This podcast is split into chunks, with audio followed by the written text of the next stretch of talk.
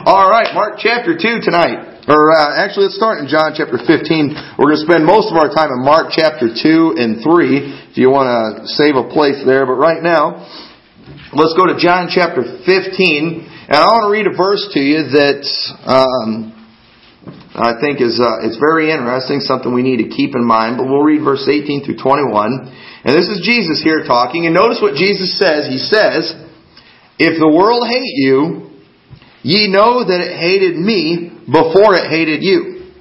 If ye were of the world, the world would love his own, but because ye are not of the world, but I have chosen you out of the world, therefore the world hateth you. Remember the word that I said unto you, the servant is not greater than his Lord. If they have persecuted me, they will also persecute you. If they have kept my saying, they will keep yours also. But all these things will they do unto you for my name's sake, because they know not him that sent me. Right here, I want you to notice that Jesus told us that the world's going to hate you. And I want you to, and, but he specifies in here that just remember though, they hated, they hated me, they hated Jesus before they hated us. And the reason that they hate us, it's not so much the hatred of us, it's the hatred of Christ that the world has. And I don't know if you've noticed today, but you know, the world doesn't always respond real well to Christians when you try doing right, when you try getting the message out there. And we live in a world today that, you know, they are very, you know, they don't mind you having your Christianity. They don't mind you, uh, you know, if you want to be religious, that's fine, but they want us to just kind of keep it to ourselves, which uh, part of Christianity is spreading the gospel and telling others. Uh, they they would rather not hear it. But uh, once we start having an impact, like we were talking about, then then you have problems. Then people start getting real upset, and Jesus said they'll hate you. And you know, I worry about some of these. You know, I, I worry for myself if everybody's loving me. Okay, the truth is the world's not supposed to love us. There's some people out there, I don't purposefully go out and try to make people hate me. Okay, I don't that's not necessarily my goal. But if you do right, there's going to be people that aren't going to like you. There's going to be people that aren't going to appreciate you. They're, they're, going to hate you. And unfortunately, in this life, there's consequences that come from the world for doing right. And the more effective you are, the higher price you'll pay from the world.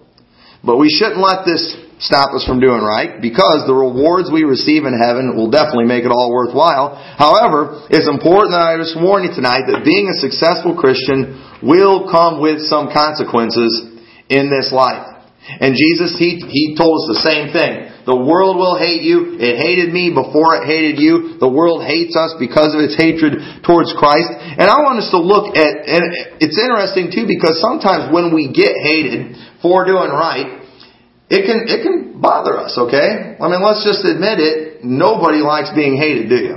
I mean, we don't like it when we're persecuted for being a Christian, when people don't like us, when we're, you know, when they try to make you feel bad for it. And a lot of times people will take it really personal and they'll start to think, you know, maybe I'm doing something wrong and will start changing their ways. And that's going on even in churches today. You know, they see the response we're getting from the world. They see what the world says about us. They say, they see the way the news media portrays us, the way Hollywood portrays Christians. And they think, man, we gotta do something to change that image. You know, we gotta do something to make ourselves more likable to this crowd that's attacking us. But notice Jesus never, he never tried to, cha- he never changed himself to make people like him. And when you look at the Bible, the people that hated them, and you look at what he was doing to cause these people to hate him, I think it can really give us some good insight into exactly what we're up against, why we deal with the things that we deal with, and uh, it's good warning too because exactly what they did to Jesus is what they will do to us. And you know, here at Liberty Baptist Church, we haven't had, you know, so far we haven't had you know, a whole lot of grief uh, that we've been given. You know, we've had, you know, just a couple phone calls. You get, you know, people aggravated. You know, you're out passing out flyers and leaving them on their doors and stuff like that. That's about as far as it's gone. Had a few people say some ugly things, you know, when you're out there knocking doors and stuff. You know, we haven't had anybody vandalizing our church yet. You know, we haven't been egged or anything like that yet. And honestly, I'm not, uh, I'm not working towards that. I'm not going to try to get that to happen. But as we grow, as we start to make a greater impact, we may start seeing some of those things. And I want us to note, I want us to look at, at we're only going to look at a couple chapters tonight of Jesus and the things that he did that got him in trouble. And it really, uh, it's, it's almost mind-boggling when you see what Jesus did that got him in so much trouble. But first of all, let's look at Mark chapter 1 verse 28.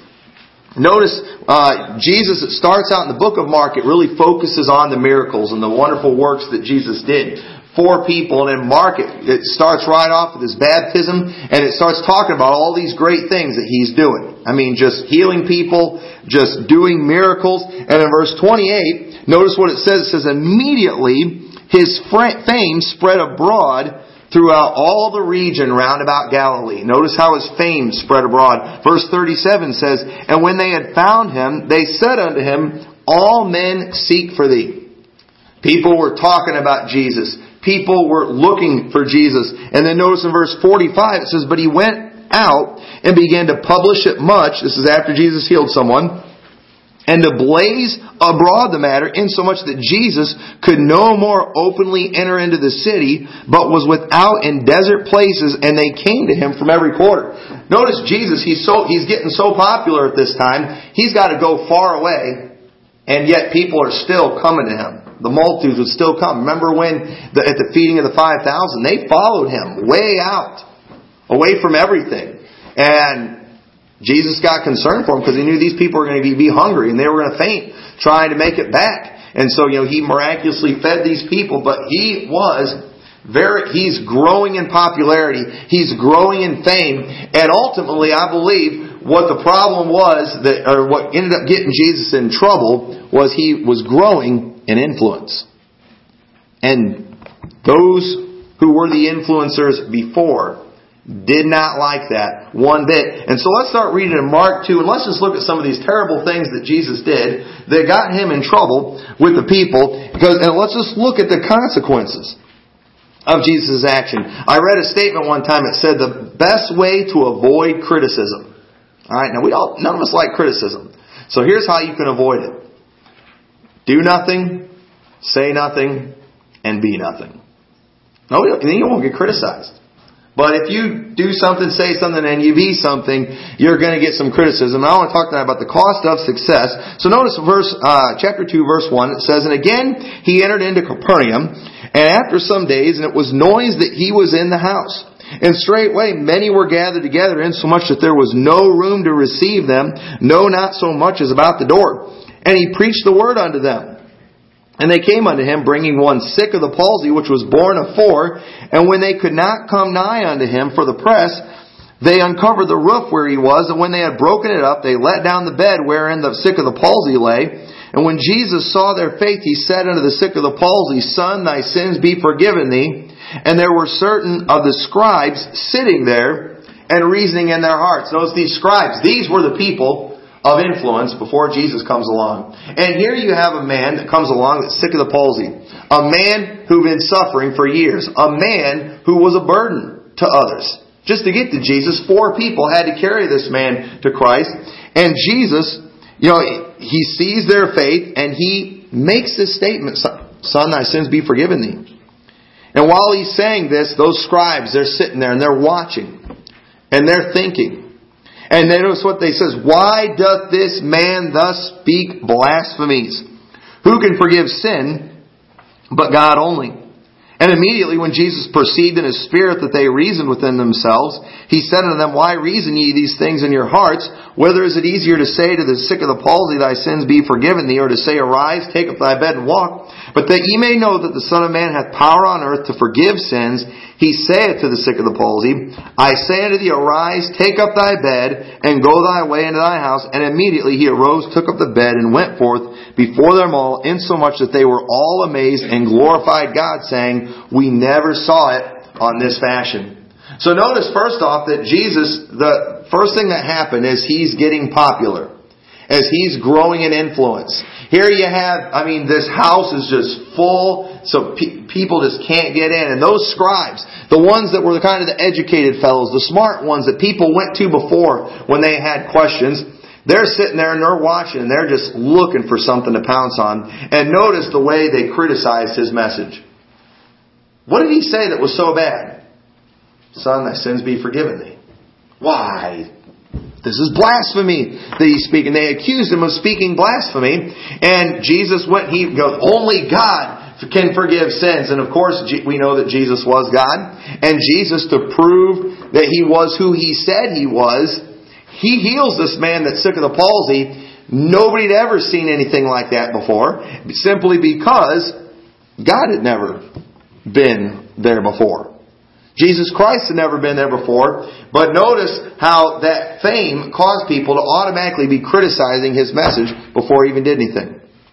Just criticizing what he had to say. And you know what, as a church, if we start being successful, we start making an impact, our message is going to get criticized. They will, you know, they'll look online, they'll see our doctrinal statement. They're going to try to find faults in there. Maybe they'll listen to the sermons online and just try to find something wrong that said everybody that ever has an impact in getting a message out and that's successful, they're going to be pounced on like crazy. I mean, that's just the way it is. If you at your job, if you start, you know, maybe being a witness to people that you work with and people, it starts making a difference. Maybe some people get saved. Maybe people's lives are being changed. You know what's going to happen? They're going to be watching you close. I mean, the, those who maybe were the influence for bad, that were always, you know, going instead of getting the guys to come to church, we're getting the guys on the weekend to, you know, go drinking at the bar with them. And now all of a sudden, they're not, that guy doesn't want to go to the bar with them anymore because he's planning on going to church with you. Now they're going to start watching every little thing you say. They're going to be looking for you to just slip up and they will accuse you of saying things you never said. They will accuse you of standing for things you don't stand for. And I'm telling you, I mean, I've seen it when I was at Walmart in Spring Valley. People used to all the time, you know, they, they would come up and they would, hey, is it true that you believe? I mean, just goofy stuff. It's like, no, I don't believe that. Now, I won't even tell you about one person asked me if I believe one time. It was just, I was like, where did you hear that? and I was like, no, I don't believe that. But you know what? It was just, you know, that, that's what they do. They're going to criticize the message. They, they put words in your mouth. And they did it to Jesus. They said he was speaking blasphemies when he wasn't. All he's doing is he's going, you know, he's, he was preaching the gospel to these people. He's preaching the gospel. The gospel, it's the good news. Alright, what's the good news? Jesus Christ, you know, save your sin. But for there to be good news, there's got to be bad news too, doesn't there? And the bad news is, is the word of sinners.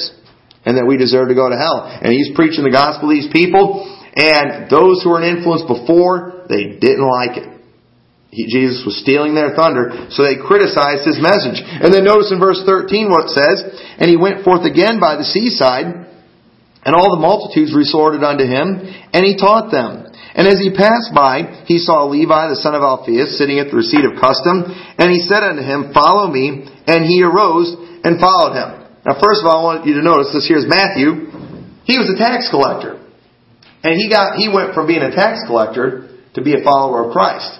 You know what? I wish we could go get all the IRS people to get saved and start following Christ instead of being IRS people, you know, and going and targeting conservative groups and, you know, tax exempt organizations like, like they've been doing. Hey, if they get saved, they're not going to do that. Of course, then the IRS just go hire some more lost people. But anyway, but hey, he didn't do a bad thing here, did he? Getting this fellow to follow him. But, you know, I, I imagine he probably had a reputation before. Verse 15, it came to pass that as Jesus sat at meat in his house, many publicans and sinners sat also together with Jesus and his disciples, for there were many, and they followed him. And when the scribes and Pharisees, scribes and Pharisees again, the people of influence before, those in leadership, uh, when they saw him eat with the publicans and sinners, they said unto his disciples, How is it that he eateth and drinketh with publicans and sinners? When Jesus heard it, he saith unto them, They that are whole have no need of, of the physician, but they that are sick. I came not to call the righteous, but sinners to repentance. Notice how they criticized his followers. Okay? Jesus was getting a following. Jesus is getting even publicans and the sinners, the wicked people, are even following Christ. They're listening to his message. Now, were they continuing in that wicked lifestyle? No. Obviously, Matthew, he gave up that tax collecting position that he had, didn't he? I mean, he got many people that followed him. He had Mary Magdalene that was a follower that they uh, referred to as a disciple of Christ, who Jesus had cast seven devils out of her before. Jesus, he didn't go after the upper crust people so much. He went after the lower people. He went after the sinners. He preached the gospel to them. And so notice the way Jesus' followers were being criticized. You know, there must be something wrong with this man because look at who's following him. Look at this crowd. Look at, you know, sinners, publicans. You know what? Maybe they were following Christ because he preached forgiveness.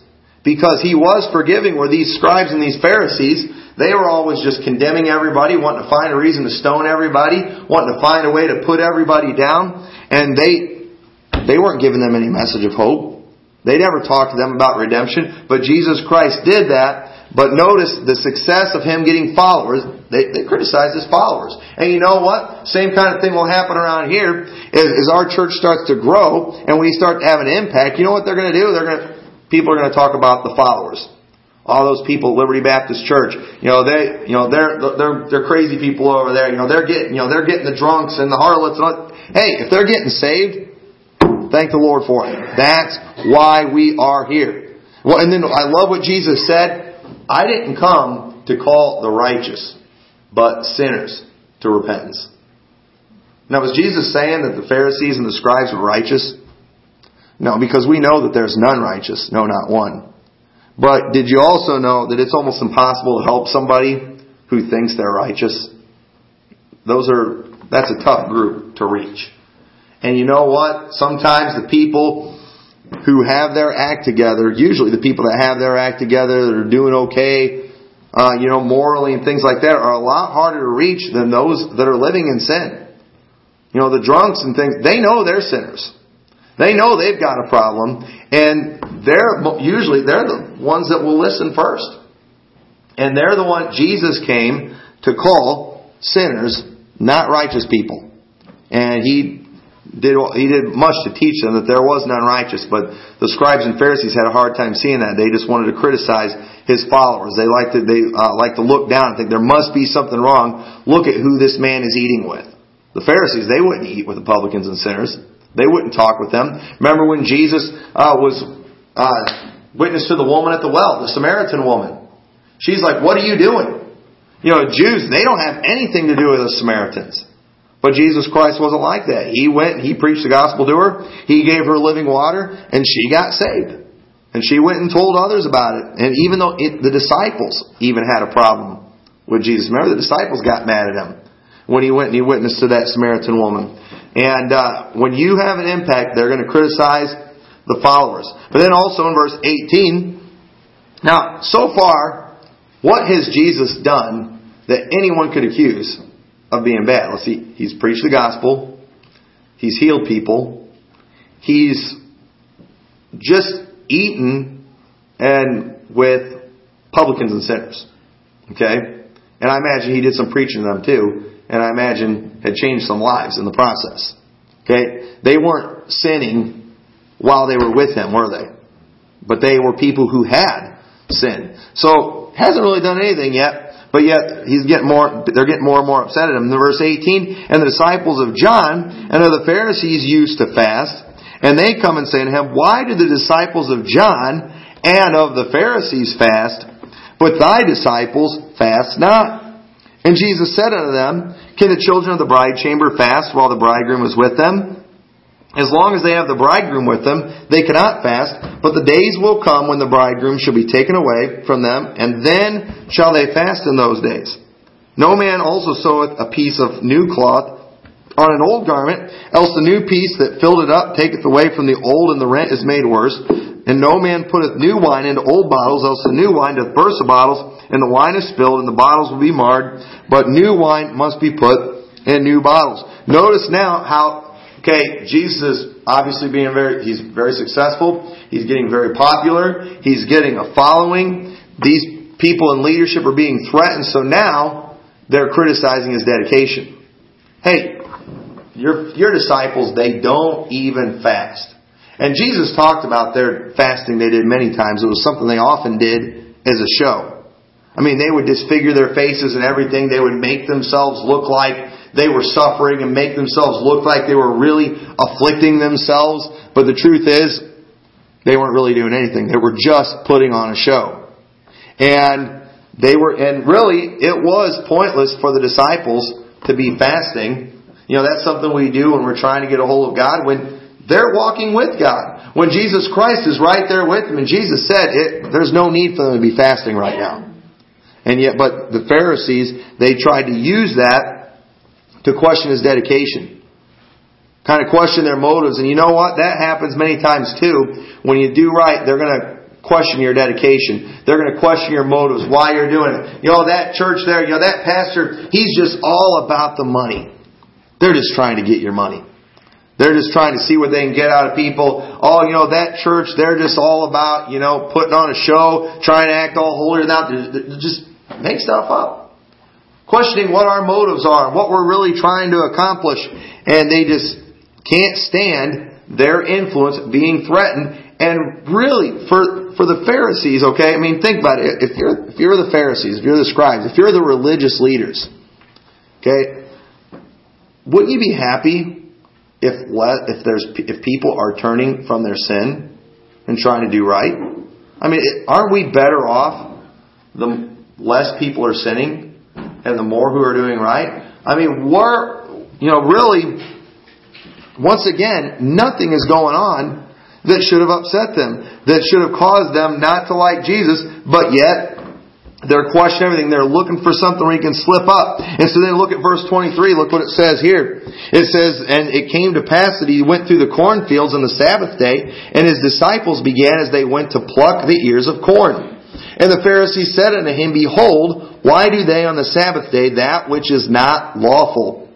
And he said unto them, Have ye never read what David did when he had need and was an hungered? He and they that were with him, how he went into the house of God in the days of Abiathar the high priest, and did eat the showbread which is not lawful to eat, but for the priest, and gave also to them that were with him. And he said unto them, The Sabbath was made for man, and not man for the Sabbath. Therefore the Son of Man is Lord also of the Sabbath. Now, Jesus being accused of breaking the law. What did he do? They just ate on the Sabbath day. And how do they eat? They're walking through the fields, and they are taking corn and eating. Now that doesn't require a whole lot of work, does it? That doesn't require that doesn't require a whole lot of work. And the truth is, we talked about, I believe, last Sunday. If according to the Old Testament law, if you were traveling through an area, it didn't have to be your land. If you were traveling through an area and you walked by someone's field that had corn or if they had a vineyard, you were allowed to take from it and eat. So they're not stealing when they take this food.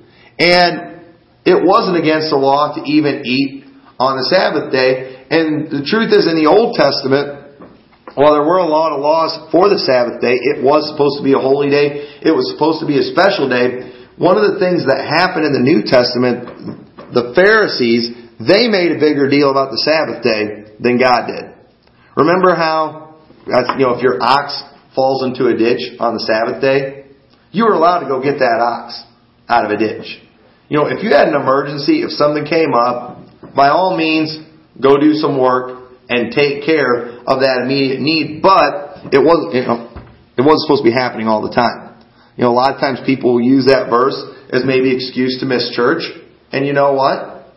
That's biblical. Sometimes there's things going on that's beyond your control, but at the same time, some people have a lot of oxes fall into ditches.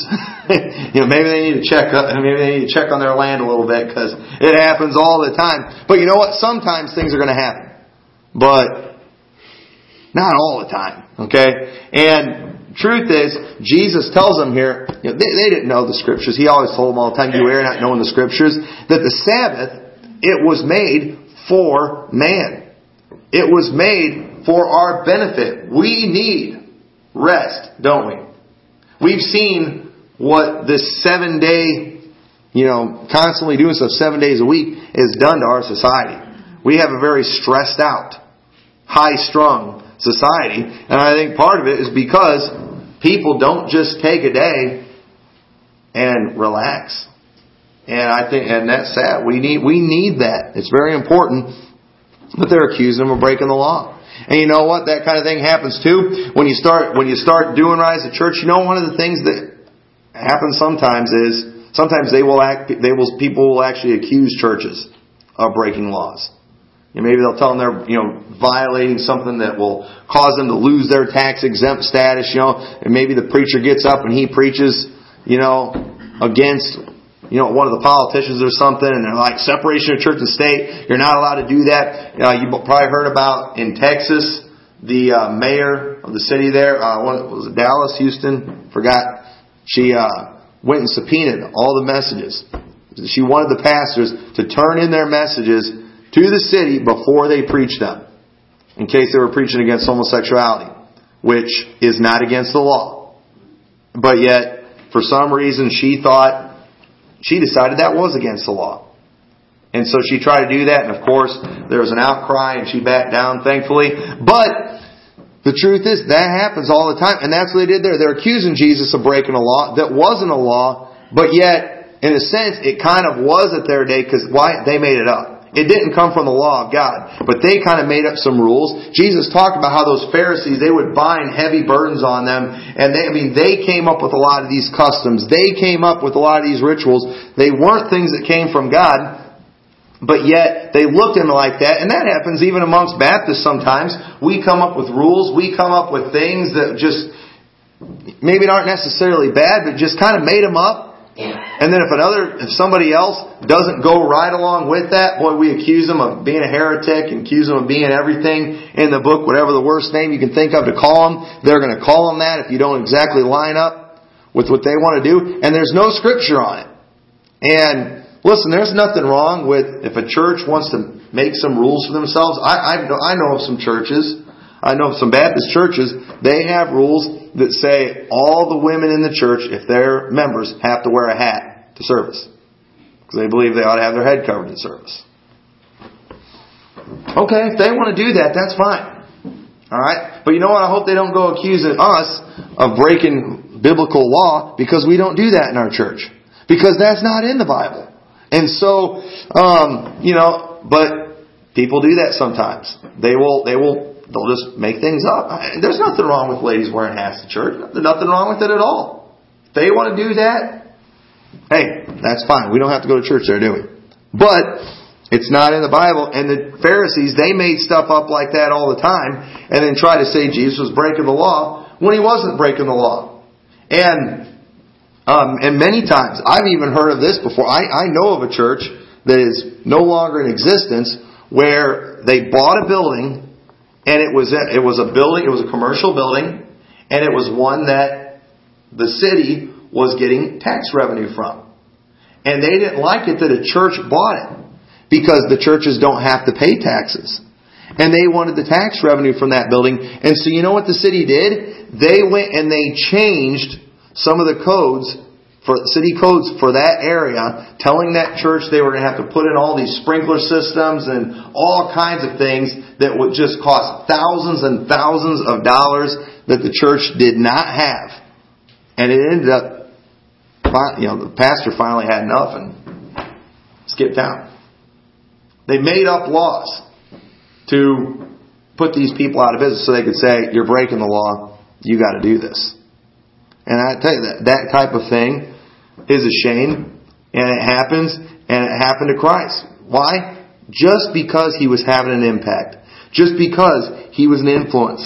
And then notice in chapter 3, and that, well, this is, this is going to happen too, you know, and, but the truth is Jesus, he quoted the law to him, didn't he? He, Jesus knew the law much better than they did and said, sorry, I'm not breaking the law. Sorry, there's, this is not against the law. And he went, he gave scripture to him to prove that he wasn't breaking the law. And then so, okay, fine, they're not breaking the law. So now what do they do? Well, now they just, they just look, they watch, they waited for him to fail in any area. Chapter 3.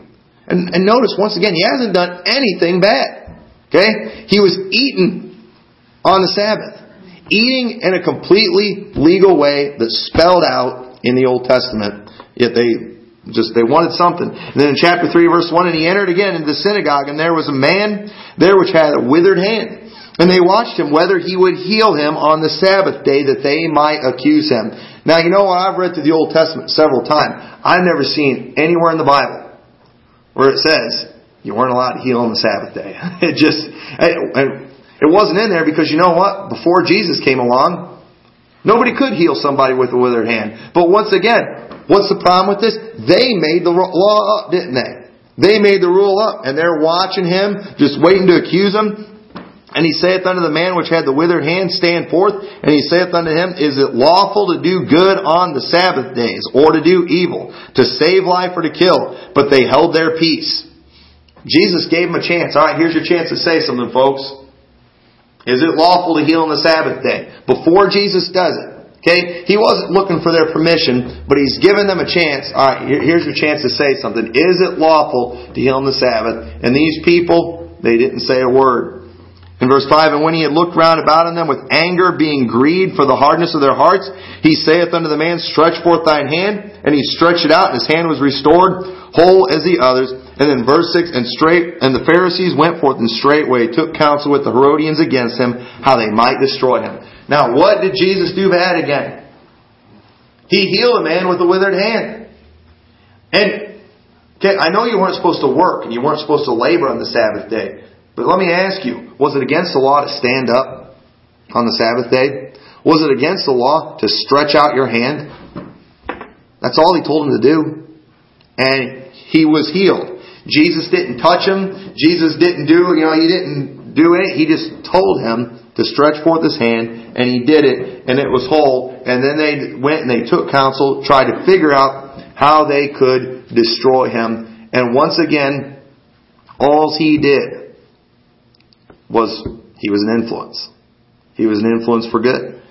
And so then notice how they conspired against him behind his back. They went, they took counsel how they might destroy him, verse 7. But Jesus withdrew himself with his disciples to the sea, and a great multitude from Galilee followed him, and from Judea, and from Jerusalem, and from Idumea, and from beyond Jordan, and they about Tyre and Sidon. A great multitude, when they had heard what great things he did, came unto him. So notice thou, that, you know, Jesus, he's done absolutely nothing. Notice, you know, you don't even hear Jesus in any of these stories attacking the Pharisees, do you? Now later, Jesus often, to their faces, confronted them. You know, he told them that, you know, they make clean the outside the cup, but you know, inside it's, inside's filthy you know, that their mouth is like an open sepulchre. You know, he called them things like vipers and things like that. You know, he did do that later to their face. But at this point, all he's doing is going around doing good. And all he did that was, that they had to worry about is he was being an influence. He was stealing, he was stealing their influence. And right now, I believe that is the main reason why we sometimes butt heads with the world. Is because you know what? The world, they do, the lost, they're living in that sin, they want to continue in that sin, and they want to lead other people into sin. Nobody's content these days to sin by themselves. Alright? They always want to recruit. They try, you know, they, they get involved in some sin, they want to get other people involved in that same sin. That's just what people do. And when Jesus started being, an, uh, when, or when you're an influence like Christ was, and you get people turning from sin, the world is going to hate that because, once again, like we talked about a couple weeks ago, it shines a light on their sin. And men love darkness rather than light because their deeds were evil. And you know, we could go on and on throughout the Gospels, and we, we only have time to go through what we went through there Mark. But you can go throughout all the Gospels and see how every time Jesus did something good, there were people working against him, trying to stop him. And the truth, and it's like, same thing with us. I mean, really, what in the world are we doing to hurt anybody? I mean, I can't think of anything. I mean, how, how is us standing, you know, meeting here tonight and preaching the gospel and listening and learning from the scriptures, what is that doing to hurt anybody? How are you hurting somebody? You know, on your job, if you go and you just decide you're not going to talk like the rest of the group. Right? What, you know, why does it bother people so much? You know, because we don't get involved in some of the sins they do. Why do they need us to be drunks? And why do they need us to be drug addicts? What does that, you know, how does that threaten them at all? Why does that bother them? If we act different than they do, if we look different than they do, it shouldn't bother them one bit. But the truth is it does, and the reason, the same reason these people worked against Jesus, it was because their power was being threatened. Their power was being threatened. Jesus' good that he did ultimately got him crucified. Ultimately, that's what ended up happening to him. It got him crucified on the cross. But at the same time, okay, all that good Jesus did, the, the consequences, I guess you could say, of all that good he did, it got him hung on the cross. But notice that was God's plan from the beginning, wasn't it? It was always God's plan for him to go to the cross of Calvary. And us doing the right thing, remember what Jesus said in that first verse we read. You know, the servant is not greater than his Lord. We're not greater than Jesus Christ. We're not more charismatic. We don't have a better way about us. We're not better than him in any way. It hated him before it hated us. And us doing right, it may cause some difficulties in our life, but ultimately, I believe it will lead us to God's perfect will for our life. And just like Jesus ignored the critics, we need to do the same thing. There's going to be some persecution. But when, when you're doing right, it ultimately is going to lead you to God's perfect will for your life. It might lead you somewhere you don't necessarily want to go. I don't, I don't like getting persecuted. I don't like having those kind of problems. Uh, I just you know, was reading a letter from a pastor that started a church here recently. I don't know if it had anything to do with them pastoring the church out there or what. I don't know if maybe he's starting to have an influence, but his house got egged. I, don't know if, I don't know if it was related or anything like that, but you know, I guarantee the devil's going to tell him it is. Hey, look at all you're trying to do for these people out here and look what they, how they repaid you. They egged your house. You know what? I believe it's because he's doing right. And it, means you're to have to you're to have to deal with some stuff. But I believe you keep on doing right. You just endure it. Trust in God. It's going to lead you right exactly where God wants you. And for Jesus, it was the cross. I, I hope it doesn't mean death for any of us. But you know, if it does, God, it's going to pay off in the end. It's going to pay off someday. You know, we've been talking on Wednesday nights about the end times. And you know what? there is going to be a millennial kingdom on this earth. And you know who God is going to use to rule and reign with him during that time? He's going to use us. You know, maybe that payback is going to, you know, and when do you want your pay? Now on earth, on this earth, that's only going to last for, you know, 70, 80 years if we're lucky, or in the next earth, in the millennial kingdom, it's going to last for a thousand years. Really no contest there. And what determines how we're going to be used in that time depends on what we do with this time.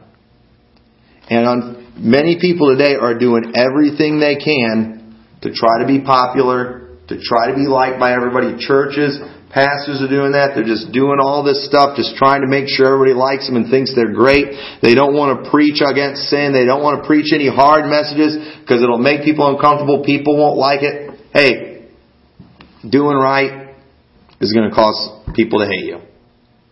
And don't let it cause you to feel bad. They hated Jesus for it. If Jesus and couldn't find a way around getting them to hate him, we're not going to figure it out either.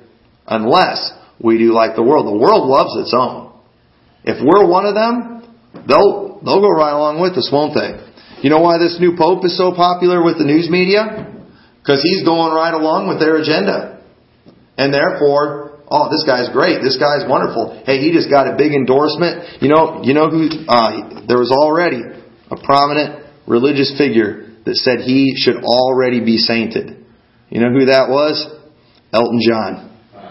Okay? When you get that, when you get that crowd liking you, there's something wrong. Okay? There is something seriously wrong. And you know what? Jesus Christ, the one that we're supposed to pattern our lives after, they crucified him. And we're no greater, so I don't know why people think we're going to be liked for doing right. And so I hope that this will be a help to you tonight. And if you if you're hated by the world, don't let it discourage you. Let that be a reminder that hey, you must be doing something right. And so with that, I want us to all stand together.